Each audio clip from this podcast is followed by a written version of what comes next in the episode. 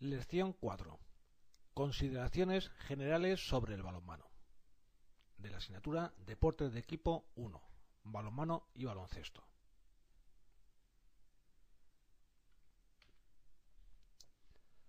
El balonmano, como un deporte colectivo que es, tiene los mismos principios generales de todos los deportes colectivos. Y estos estarán regidos en función de la posesión o no del balón. Si el equipo posee el balón, lo que intentará será cumplir tres principios generales. El primero de ellos será conservar el balón. Si no es capaz de mantener la posesión del balón durante el tiempo suficiente, no podrá aplicar los distintos procedimientos tácticos o técnicos del deporte en cuestión y por lo tanto no podrá progresar hacia la portería contraria intentando tener situaciones eficaces de lanzamiento para conseguir el éxito. Sin embargo, aunque muchas veces sean cuestiones de orden, el objetivo prioritario evidentemente será obtener éxito. De hecho, en algunas situaciones de partido podremos obtener el punto sin siquiera haber mantenido el balón más de un pase o haber progresado hacia la portería contraria. Por ejemplo, en el caso de un lanzamiento del portero desde su propia área de portería a portería contraria, consiguiendo el gol. Podríamos decir entonces que el objetivo prioritario es conseguir el éxito, conservando el balón, el balón, el tiempo suficiente para poder progresar hacia situaciones eficaces. Paralelamente a estos principios de juego, cuando el equipo no está en posesión de balón, se desarrollarán otros tres principios generales que contraponen a los anteriores.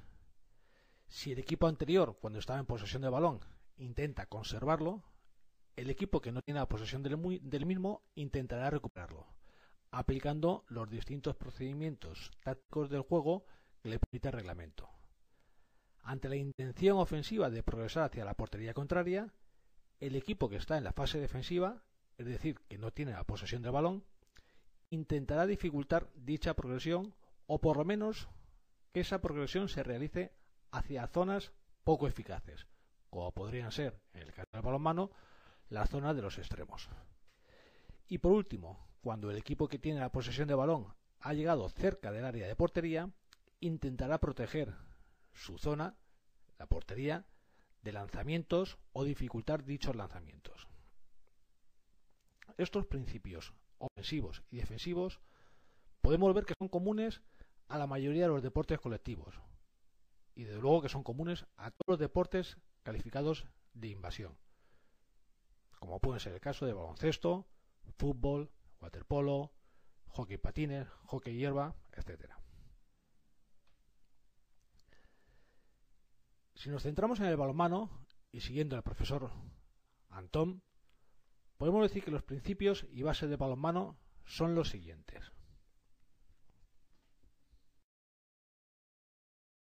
El primero de ellos sería aumentar la capacidad corporal de rendimiento, mejorando la salud del individuo. Es decir, nos estaríamos centrando en las capacidades condicionales del deportista. Por un lado, para mejorar su rendimiento físico, es decir, aumentar sus capacidades condicionales como son la resistencia, la fuerza, la flexibilidad, potencia, etcétera, pero sin descuidar la mejora de la salud de la persona. En segundo lugar, intentaremos desarrollar de manera polivalente las distintas capacidades y habilidades técnico-tácticas deportivas. No nos centraremos solo en una capacidad o una habilidad técnico-táctica, sino que intentaremos agruparlas de forma global, el objetivo también de que puedan ser transferidas a cualquier práctica deportiva. En tercer lugar, sería incrementar de forma progresiva los factores que inciden en la mejora del rendimiento y en la formación de la personalidad, desde un punto de vista más psicológico, como podrían ser la voluntad, la ambición, un comportamiento adecuado, la deportividad respecto a los contrarios o el, árbitro. Para conseguir estos objetivos en la práctica, debemos tener en cuenta una serie de consideraciones. La base fundamental de la preparación de los rendimientos deportivos debe estar basada en una formación deportiva completa, global, más allá de la formación específica del balonmano. Para ello, podemos utilizar medios no específicos del deporte en cuestión. Y debemos cumplir los siguientes principios básicos para el balonmano y deportes en general. El primero será el principio de polivalencia o multilateralidad. Esto supone la adquisición de unas experiencias lo más amplias posible. Que el bagaje motor del deportista sea lo más variado posible, atendiendo fundamentalmente a la etapa del proceso en la que nos encontremos, ajustando las dificultades técnico-tácticas y físicas al nivel de, de desarrollo del deportista. El desarrollo de todas las capacidades físicas debe ser equivalente. Deben asimilar una amplia experiencia proveniente del campo de la competición. Por lo tanto, el elemento competitivo hay que saber utilizarlo para que refuerce positivamente el proceso de aprendizaje de la persona. Es el momento de perfeccionar las cualidades coordinativas, utilizando ejercicios apropiados para cada etapa de desarrollo del deportista. Para ello, utilizaremos aquellos medios, métodos, situaciones pedagógicas y ejercicios que nos aseguren una gran disponibilidad motriz por parte del alumno o alumna que estemos entrenando. Con todo ello, lo que buscaremos es forjar un acervo motor rico. El niño o la niña debe situarse desde sus primeros momentos en el dominio de aquellos componentes que van a desarrollar su comportamiento posterior. La constancia en la práctica, un comportamiento adecuado, la observación del reglamento, el respeto hacia los contrarios y hacia la figura arbitral. Es decir, vamos a ir más a adiestrar o entrenar a educar a la persona. Por lo tanto, será necesaria una programación adecuada del trabajo buscando conseguir los objetivos que nos hemos planteado. Y en dicha programación, además de tener en cuenta los objetivos, los métodos y las tareas, realizaremos un planteamiento técnico, táctico y físico.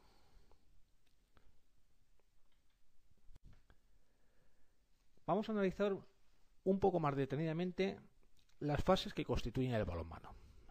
Anteriormente, hemos dicho que los ciclos de juego van a estar en función de la posesión de balón, es decir, cuando el equipo está en la fase ofensiva, o cuando pierde la posesión del balón, cuando el equipo pasa a la fase defensiva. En función de esto, distinguimos las siguientes fases. Cuando el equipo entra en posesión del balón, se iniciaría la transición rápida hacia la zona contraria, que estaríamos formando el contraataque. Podría realizarse en primera oleada o contraataque ampliado. Dentro de ese contraataque, uno de los objetivos será conservar el balón para intentar progresar hacia la portería contraria. El contraataque ampliado, una vez que estamos llegando a la portería contraria, lo que intentamos es atacar hacia la portería, para conseguir éxito. Si este éxito no se ha conseguido en el lanzamiento y seguimos conservando la posesión del balón, lo que pasaremos es a la fase de ataque organizado, en la cual organizamos los puestos específicos y se desarrolla el sistema de juego ofensivo. Ahí podremos entrar en las distintas posibilidades de aplicación del juego. Podremos utilizar el juego libre, el juego dirigido, bien ataque posicional o ataque circulante, y el juego prefabricado. Una vez que hemos lanzado a portería o que el adversario se apodera del balón, es decir, perdemos la posesión de balón, entramos en el ciclo defensivo. Lógicamente, lo primero que intentaremos realizar es un balance defensivo lo más rápidamente posible hacia nuestra área de portería, lo que se denomina el repliegue defensivo o el balance defensivo, buscando un equilibrio espacial, es decir, que dejemos zonas de nuestro campo sin cubrir independientemente del puesto específico que ocupe cada jugador, una presión hacia los jugadores que tienen el balón y además ir recuperando nuestra zona defensiva. Esto se podría hacer a través de una defensa al hombre con balón una defensa en línea de pase, intentando dar tiempo a la defensa para poder organizarse. Una vez que hemos terminado ese balance defensivo, hemos evitado que el equipo contrario finalice el contraataque con éxito, comenzaremos la fase de defensa organizada, es decir, la organización y desarrollo de nuestro sistema defensivo que veremos más adelante que podrán ser sistemas defensivos por zonas, hombre a hombre, mixtos, etc. Pasemos a ver ahora los elementos que constituyen el balonmano. Hay una serie de elementos básicos. El primero de ellos es el balón. Es sobre la base que se organiza el juego. Es el objeto de disputa entre los dos equipos y el objeto que tenemos que meter dentro de la portería para conseguir puntuar. Todo esto se desarrolla en un espacio, un espacio con tres dimensiones, en profundidad, anchura y altura, y sobre todo con unas zonas delimitadas que nos van a permitir utilizar en función del reglamento. De hecho, tendremos zonas prohibidas de carácter fijo para algunos jugadores, como puede ser el área de portería, cuyo uso está limitado solo al portero, zonas prohibidas variables, como puede ser las zonas del área de golpe franco, donde los jugadores que atacan no podrán permanecer cuando se vaya a sacar el golpe franco, y otras zonas diferentes que iremos viendo a lo largo de, del temario. Otro elemento fijo que tenemos es la portería. Es el elemento sobre el que se orienta el juego. Es el elemento cuyo objetivo fundamental eh, va a transformar todo el ataque para conseguir llegar en las mejores condiciones para introducir el balón en dicha portería, con unas dimensiones que nos van a delimitar la posibilidad de meter gol, varía también en función de las edades de los deportistas y sobre todo también con la dificultad que tiene de tener un portero que se va moviendo delante de la portería. Otro elemento que constituye el balonmano son las reglas reglamento de un deporte, nos delimita el ámbito de actuación, qué es lo que podemos y lo que no podemos hacer, el tiempo de juego, las formas de conseguir puntos, las posibles sanciones disciplinarias que se puedan dar. Es decir, nos va a marcar todos los derechos y deberes de los jugadores mientras estén participando en un partido. Un quinto elemento serían los compañeros. Es un elemento de cooperación aquello que nos va a permitir desarrollar todo nuestro juego, tanto en la fase ofensiva como defensiva, que nos va a permitir afrontar con mayor garantía de éxito la confrontación contra el equipo contrario. Y por último, los adversarios, los oponentes, aquellos a los cuales nos queremos nosotros confrontar para conseguir éxito. Estos elementos tienen que existir todos y cada uno de ellos. Si falta alguno de ellos, la verdad es que no podríamos entender un deporte. Si no tenemos el balón, no podríamos entender un deporte colectivo. Si no tenemos los adversarios, no estaríamos en un deporte colectivo. El reglamento tiene que existir para poder facilitar la actuación de todos los jugadores y por lo tanto todos los elementos son imprescindibles.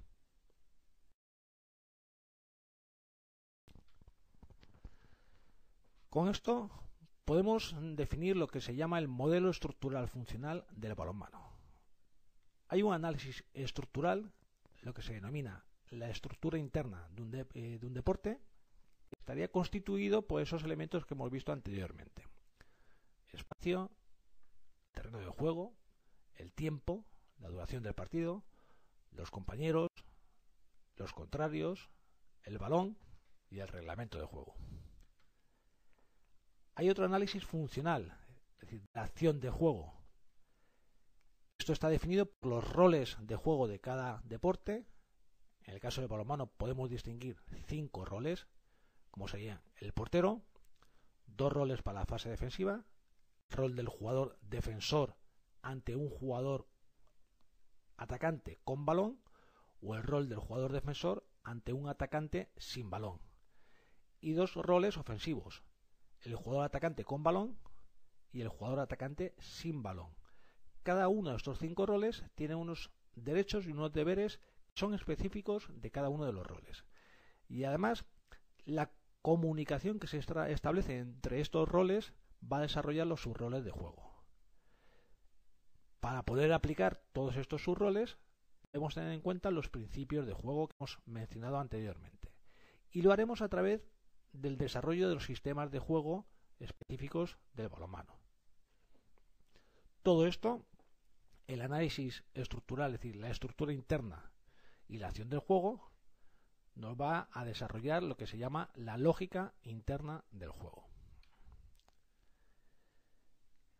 Una vez que vamos a desarrollar las acciones técnico-tácticas que se dan en las distintas fases del juego, podremos ir viendo cómo cada una de ellas nos va a permitir poner en marcha las acciones técnicas y tácticas y los sistemas de juego propios de cada deporte. Empecemos por el ataque.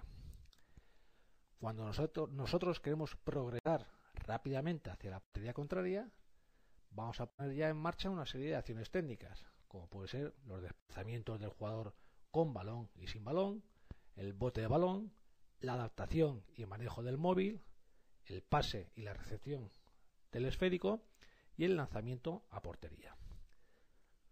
Las acciones tácticas inherentes a este principio de progresar rápidamente hacia la portería eh, contraria serían el contraataque.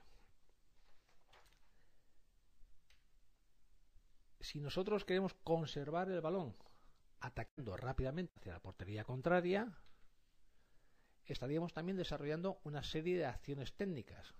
Igualmente, los desplazamientos con y sin balón, el bote de balón, la adaptación y manejo del móvil, los desplazamientos con balón, el pase y la recepción, las fintas y los lanzamientos. Las acciones tácticas que podremos desarrollar serían el desmarque, el pasiva, las penetraciones sucesivas, los cruces, los bloqueos, las pantallas, es decir, los procedimientos tácticos colectivos ofensivos que veremos en un tema posterior. Y una vez que estamos en las situaciones de juego posicional, se desarrollan los sistemas de juego.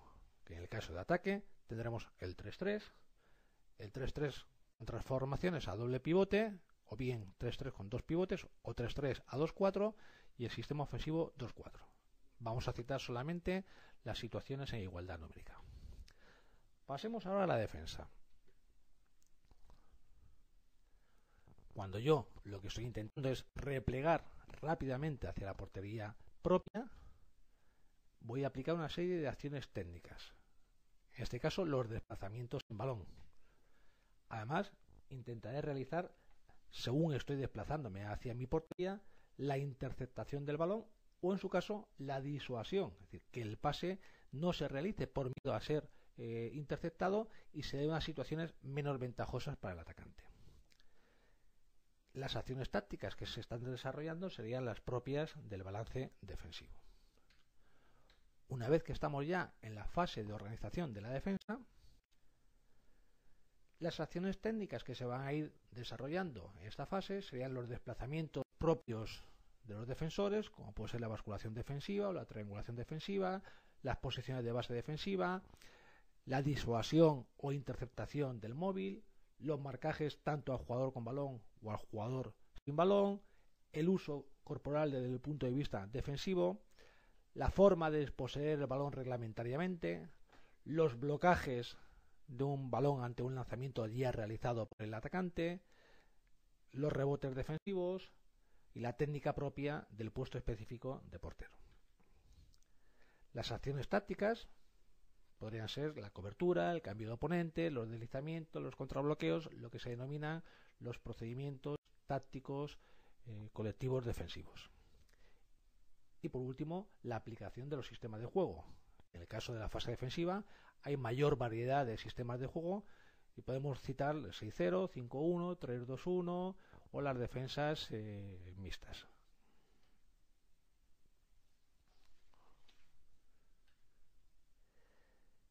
Vamos a entender un poquito más cómo es el juego del balonmano. En el juego del balonmano podemos distinguir que hay una serie de habilidades básicas lanzar, saltar, correr, son habilidades básicas propias de cualquier persona y de cualquier especialidad deportiva y aún más de cualquier actividad física que desarrollemos. Sin embargo, hay una serie de habilidades específicas propias del deporte de balonmano que no son mm, comunes a otros deportes. La finta del balonmano, el lanzamiento del balonmano, el control a un jugador con balón, son habilidades específicas que debe desarrollar un jugador de balonmano basándose en la aplicación de las habilidades básicas propias de cualquier deportista. Para poder desarrollar el juego de balonmano desde el punto de vista colectivo, tenemos que desarrollar una serie de capacidades perceptivas, unas capacidades intelectuales, unas capacidades motoras. Evidentemente, durante el desarrollo de un partido o de una situación de juego, el deportista debe estar atento a multitud de posibles estímulos. Dentro de esos estímulos debe elegir aquellos que cree que le dan una información relevante para tomar su decisión.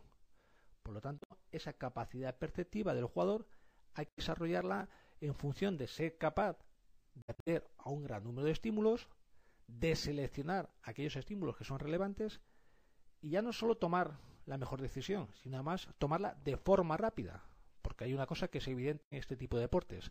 El déficit de tiempo que se produce es importante.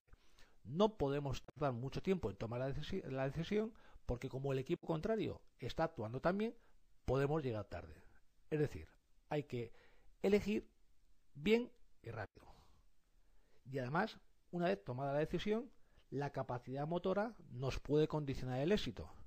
Por lo tanto, los niveles de desarrollo condicionales deben ser los adecuados para la etapa en la que estamos y para las decisiones tácticas que vaya a tomar el jugador. Por lo tanto, el jugador debe ser capaz de adaptarse a las distintas situaciones que se van dando durante el desarrollo del juego. No son deportes de estructura cerrada que sabemos qué es lo que va a ocurrir.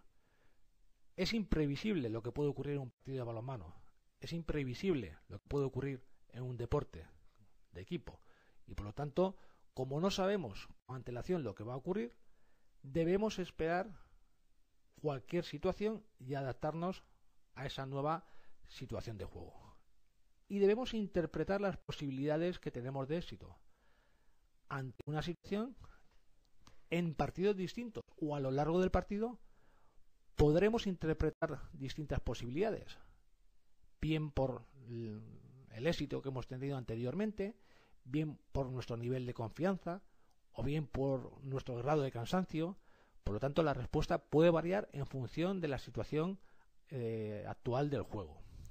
Una vez tomada la decisión, ejecutamos esa respuesta motora o esa respuesta táctica y además debemos responder ante la actuación del contrario.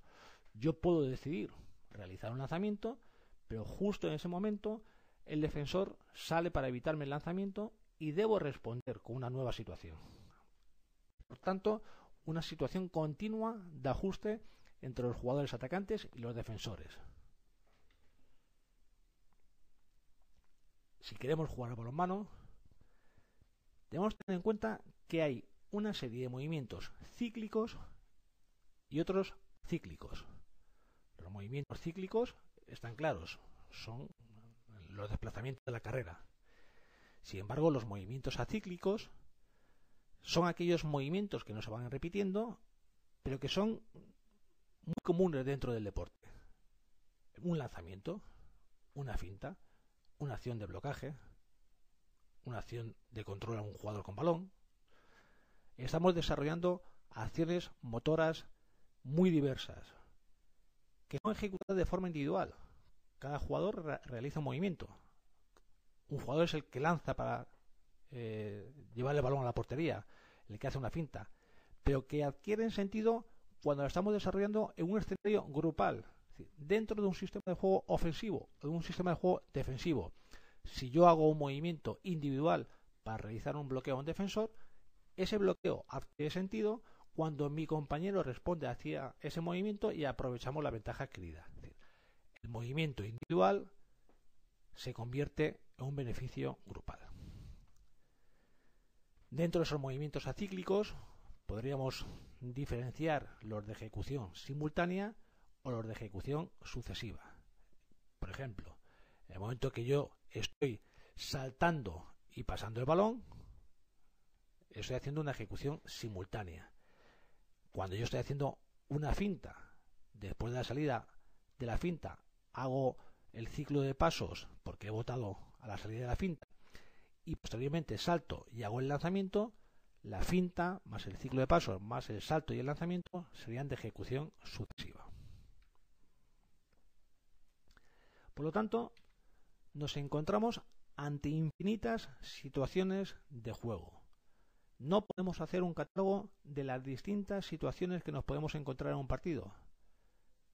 Cada situación de juego, cada partido, aunque nos enfrentemos muchas veces ante los mismos jugadores, son totalmente distintos. Esto nos va a desarrollar al máximo la capacidad perceptiva del jugador. No se trata solo de mejorar físicamente, también hay que mejorar la capacidad que tiene el jugador para elegir dentro de unas posibles respuestas la más adecuada para él. Y por lo tanto no hay un patrón fijo de juego. Debe ser capaz de captar la mayor información posible, seleccionar cuál es la mejor información en función de sus posibilidades, qué estímulos son los que le dan información al jugador para poder tomar una decisión adecuada y tener una respuesta en función de sus capacidades. Debemos desarrollar al máximo la capacidad de tomar decisiones de forma autónoma por el jugador. No podemos estar constantemente desde la banda dirigiendo al jugador. Independientemente de que puedan existir otros planteamientos metodológicos sobre las etapas de aprendizaje específicas de los deportes, es conveniente resaltar aquellas que han tratado dos autores muy reconocidos en el ámbito del balonmano, como son el profesor Juan de Dios Román y el profesor Juan Antón. Vamos a ver las propuestas que hacen cada uno de ellos. En primer lugar, analizaremos la propuesta realizada por el profesor Juan de Dios Román. Divide las etapas del aprendizaje del balonmano en cuatro fases. La primera de ellas la denomina iniciación multideportiva, que abarcaría aproximadamente entre los 8 y 10, 11 años. En esa etapa se practicaría el balonmano, además de otros deportes de similares características. La actividad física estaría desarrollada dentro de las clases de educación física y por lo tanto la práctica del balonmano y de otros deportes también podría iniciarse de la sesión de educación física. Plantea, por tanto, una iniciación deportiva desde el punto de vista global. La segunda etapa la denomina este autor como iniciación deportiva y englobaría las categorías que van desde los 10 a 12 años, más o menos en la etapa de alevín y primer año de infantil, según se entiende las categorías federativamente. Aquí ya dice que debe practicarse solamente el balonmano, diciendo que puede haber algunas transferencias negativas entre deportes. La educación física debe servir para el desarrollo de la preparación física. Deben plantearse los ejercicios de forma que estimulen adecuadamente los distintos organismos requeridos para realizar la actividad, tanto desde el punto de vista de resistencia como de la fuerza. Y sigue manteniendo una metodología global a la hora de plantear las actividades. La tercera fase respondería ya a lo que serían las etapas de perfeccionamiento. Esta tercera fase la denomina primera fase de perfeccionamiento, entre los 13 y 14 años, que corresponde más o menos con el segundo año de infantil y primer año de cadete. Aquí se iniciaría una metodología específica propia del balonmano y de los puestos específicos que vayan a desarrollar. Por lo tanto, los jugadores deben empezar a conocer aquellas características específicas de cada puesto, sin llegar a especializarse en ellos. Deben ir probando todos los puestos específicos del balonmano. Además, es el momento de iniciarse el desarrollo de los factores de la condición física de una forma general. Por último, la denominada segunda fase de perfeccionamiento, entre los 15 y 17 años, es decir, a partir del segundo año cadete y juveniles, se empezaría ya con la especialización por puestos específicos, en función, fundamentalmente, de los valores antropométricos de cada jugador, de las capacidades que pueda tener técnico-tácticas cada jugador y por último, evidentemente, con aquellas eh, necesidades psicológicas y volitivas que puedan tener los jugadores. Es difícil obligar a un portero, por ejemplo, a ponerse en la portería si no tiene eh, realmente ganas de disfrutar de ese puesto. Se comienza también el desarrollo de la condición física de forma general y más específica, entrando en un comienzo de exigencias en cuanto a rendimiento desde todos los puntos de vista, técnicos, tácticos y físicos. Evidentemente, a partir de aquí estaría la etapa eh, de desarrollo del jugador, que siempre estará en formación, pero que digamos que estaría ya en una fase de madurez. Pasamos a ver ahora la propuesta que hace el profesor Juan Antón. Establece cinco categorías correspondiéndose con las categorías que normalmente utilizan todas las federaciones deportivas. De 8 a 10 años sería la etapa de benjamines. De 10 a 12 años establece la etapa de alevines. De 12 a 14 años la de infantiles de 14 a 16 años la etapa de cadetes y de 16 a 18 años la etapa de juveniles. Son las etapas de aprendizaje porque a partir de los 18 años, aunque hemos dicho que siempre se está en formación, no lo entenderíamos ya como etapas de aprendizaje, sino de rendimiento. Para ir conociendo un poquito cuál es la propuesta que hace el profesor Antón, vamos a ver qué porcentaje de trabajo general y qué trabajo específico se realiza en función de cada etapa. Hasta el inicio de la etapa de Benjamines, todo el trabajo sería de carácter general, es decir, la educación física de base, propia de la sesión de educación física o de cualquier eh, trabajo de iniciación predeportiva que se pueda hacer. En la etapa de Benjamines, el porcentaje de trabajo de carácter general sería de un 80% y un 20% eh, trabajo específico. Evidentemente son porcentajes aproximados. Lo que hay que tener en cuenta es que esta tendencia va a ir variando disminuyendo poco a poco el trabajo general y aumentando el trabajo específico. Tampoco debemos tomar esto como algo estanco y en función de la evolución que pueden ir teniendo los jugadores o del momento en el que se inicien, pues habrá que dar más porcentaje general o más porcentaje específico a cada una de las cargas. Evidentemente también esto irá variando en función del momento de la temporada.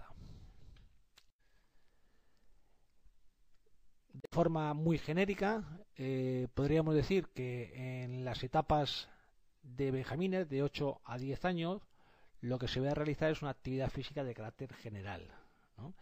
En la etapa de benjamines y alevines eh, estaremos ya trabajando una iniciación al aprendizaje de una forma global, una forma básica. En la etapa de infantiles lo que hacemos es la iniciación al aprendizaje específico del deporte, eh, una consolidación de todo lo que hemos adquirido anteriormente desde el punto de vista eh, global. En la etapa de cadetes iremos consolidando el aprendizaje específico que hemos ido realizando para finalmente en la etapa de juveniles iniciar la fase de perfeccionamiento. Veamos a ver ahora los objetivos generales que plantea el profesor Juan Antón en función de cada una de las etapas. En la primera etapa, de 0 a 8 años, el objetivo general, prioritario, es la creación de un acervo motor rico. ¿Qué quiere decir esto? Debemos dotar al deportista de la mayor riqueza de movimiento posible. Para ello utilizaremos una práctica muy variada en la cual el individuo tenga que responder de forma muy distinta a cada una de las situaciones. En la etapa de benjamines y de alevines, entre los 8 y 12 años, iremos buscando una formación de carácter global utilizando fundamentalmente el juego. La riqueza que nos puede dar la modificación de las situaciones de juego a través de la modificación de las distintas variables que pueden darse en el juego, conociendo el análisis funcional del deporte, nos va a dar unas experiencias motoras de carácter global, de carácter general, pero que van a permitir desarrollar todos los elementos específicos del deporte. En el comienzo y desarrollo de la etapa de infantiles, estaremos buscando el aprendizaje de las habilidades específicas técnico-tácticas del deporte en cuestión. En este caso, estamos hablando del balonmano. cuando lleguemos a la etapa de cadetes, estamos buscando ya una orientación en función de la especialización del jugador según las capacidades físicas, técnicas, tácticas, antropométricas que tenga ese jugador. Por lo tanto, es momento de iniciarse en los puestos específicos. Sobre todo si estamos en un momento de formación de cara al futuro, buscando esas posibilidades de rendimiento posterior, no el rendimiento inmediato. ¿Qué quiere decir eso? Pues que igual estamos buscando que un jugador con determinadas características que actualmente me podría dar mucho resultado en un puesto específico, está limitado si mm, en un futuro no puede desarrollarse. Por ejemplo, jugadores bajitos de una gran riqueza técnico-táctica que los queremos poner en el central o los queremos poner en los laterales y sabemos que si llegan a etapas de perfeccionamiento, a etapas senior, van a acabar jugando en puestos específicos como el extremo. Por lo tanto, si son jugadores que pueden tener una proyección de futuro, debemos trabajar con ellos en los puestos que finalmente puedan desarrollar al máximo todas sus capacidades. Y por último, en la etapa de juveniles, lo que realizaremos será un aumento del grado de especialización y perfeccionamiento de todas, las habilidades adquiridas anteriormente. Vamos a conocer las líneas directrices de trabajo que propone este autor en función de las categorías. Para las etapas de benjamines y alevines, siguiendo ese carácter global que debía tener la práctica, propone sesiones multiformes, sesiones donde haya muchos objetivos, donde haya variedad de ejercicios, donde no intentemos especializar de forma precoz a los deportistas, no es el momento todavía de decir que un jugador tiene que ser el portero, o que un jugador tiene que ser el pivote, o que un jugador tiene que ser el defensor, sino tenemos que hacer que todos vayan probando todas las situaciones de juego, todos vayan probando todos los puestos específicos, todos vayan probando las distintas sensaciones que da ser atacante o defensor. Y sobre todo desde un punto de vista lúdico. Lo que más divierte a los deportistas en estas edades es el juego. No se trata de hacer un entrenamiento donde el carácter lúdico de las sesiones esté ausente, porque eso alejará a los deportistas de nuestra práctica. Debemos intentar que a través de ejercicios atractivos, divertidos, los deportistas vayan conociendo y vayan aprendiendo las habilidades que nosotros queremos que trabajen. En las etapas de infantiles, basándonos en todo el trabajo realizado anteriormente, es el momento de introducir habilidades específicas de forma aislada, encadenando la adquisición de dichas habilidades para llegar a integrarlas en situaciones de juego. En el momento que llegamos a, los, a la etapa de cadetes, debemos integrar las intenciones y las habilidades que ha adquirido el jugador, el uso táctico del jugador más el uso técnico del jugador en lo que se denominan las organizaciones colectivas más complejas, las situaciones de juego. Por lo tanto, integramos la formación individual técnico-táctica del jugador o de la jugadora en las situaciones de juego colectiva, en los sistemas de juego. Y además, es el momento de que cada uno vaya asumiendo roles de una forma más precisa, tanto desde el punto de vista ofensivo como desde el punto de vista defensivo. En la etapa de juveniles además del perfeccionamiento de todas esas habilidades que hemos ido adquiriendo hasta la etapa de cadetes, es un buen momento para enriquecer la evolución física del deportista. Quizás sea el momento donde vamos a sentar las bases del posterior desarrollo condicional del jugador o de la jugadora. Las propuestas metodológicas que realiza este autor son las siguientes. Para las etapas de benjamines y alevines, fundamentalmente nos vamos a centrar en un desarrollo de la motricidad desde el punto de vista global, con un componente lúdico que permita el desarrollo físico y fisiológico adecuado a la etapa en la que estamos y atendiendo el desarrollo psicosocial de esos jugadores o jugadoras. La etapa de infantiles debemos plantear cómo valorar las situaciones pedagógicas de juego. Que los jugadores o jugadoras vayan comprendiendo aquellas decisiones que están tomando. Conociendo las distintas alternativas de opciones que hay, para que ellos sean capaces de elegir entre las distintas opciones. Buscar que se desarrollen las intenciones tácticas de juego, que tengan el deseo o la intención de conseguir algo, que no sea un juego sin sentido. Y hay que evitar el juego excesivamente posicional. Cuando lleguemos a cadetes, es el momento de comenzar la aplicación de los sistemas de juego con sus distintas formas, con sus distintas variantes, mejorar el dinamismo del juego, buscando la reducción de espacios y el aumento de velocidades, cómo somos capaces de trabajar en espacios muy pequeños, cómo somos capaces de llevar el ataque a situaciones de juego en zonas muy reducidas, cómo somos capaces de aumentar y variar el ritmo de circulación de balón o de desplazamiento del jugador, para lo que es necesario, sin lugar a dudas, elevar el nivel físico de los jugadores y jugadoras. Y evidentemente vamos a especializarnos cada vez más en los puestos específicos. Llegados a la última etapa de aprendizaje, la etapa de juveniles, todos los elementos que hemos ido citando anteriormente se irán desarrollando con unas exigencias superiores a las que hemos planteado en las etapas previas. ¿Cuáles son los objetivos específicos que plantea este autor?